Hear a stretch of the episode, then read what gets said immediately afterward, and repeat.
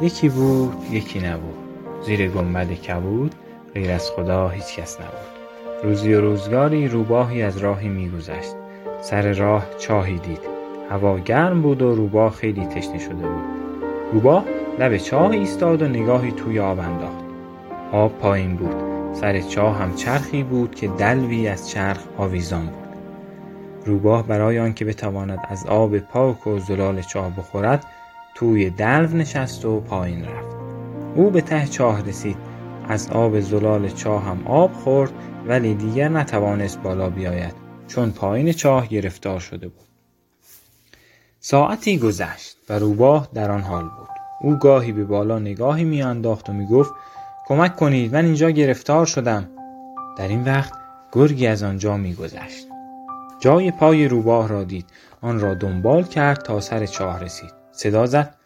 تو اونجای روباه روباه گفت من اینجا هستم آشناک می‌خوای کمکم کنی؟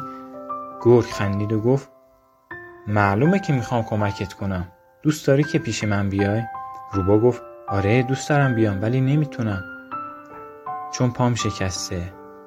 گرگ خوشحال شد و گفت نمیترسی که پیش من بیای؟ روباه ناله کرد گفت چرا بترسم؟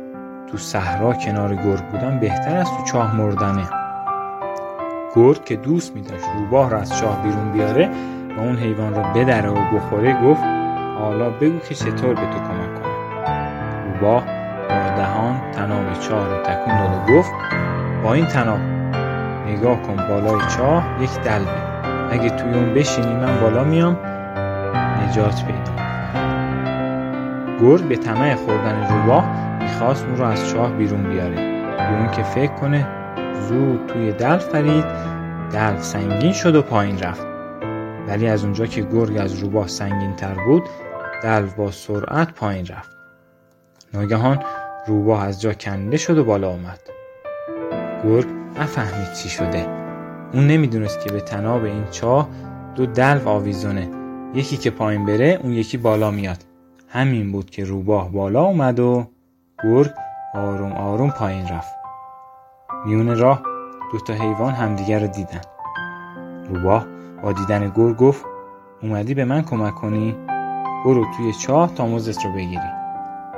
گرگ گفت چی میگی روباه؟ منو اینجا تنها گرفتار نذار. روباه گفت تو اومده بودی که به خودت کمک کنی نه من. و گرگ مثل برق از مقابل چشمان روباه دور شد و پایین رفت. روباه به بالا رسید از توی در بیرون پرید و در این وقت صدای گرگ از چاه شنیده شد کجا رفتی روباه چرا به من کمک نمی کنی؟ نمی‌دونی که من تو رو دوست دارم؟ روباه گفت چطور ممکنه که گرگ روباه رو دوست داشته باشه؟ آره آره مگه برای خوردن دوستم داشته باشی گرگ گفت تناب رو بکش بالا روباه جواب داد یعنی با همین تناب تو رو کمک کنم گرگ جواب داد. آره با همین تناب. مگه با همین تناب من تو از چاه بیرون نیاوردم؟ روباه خندید و گفت نمیشه هیچ راهی نداره. برای اون که من به تو اعتماد ندارم. نمیشه به حرف گرگ گوش کرد. با تناب شما به چاه نمی‌توان رفت. روباه این رو گفت و رفت در حالی که گرگ هنوز فریاد می‌کرد و از روباه کمک می‌خواست. بچه های عزیز اگر کسی به حرفی که زده عمل نکنه و به قولی که داده وفا نکنه و ارزش حرف عمل اون میان دیگر از بین بره این ضرب مثل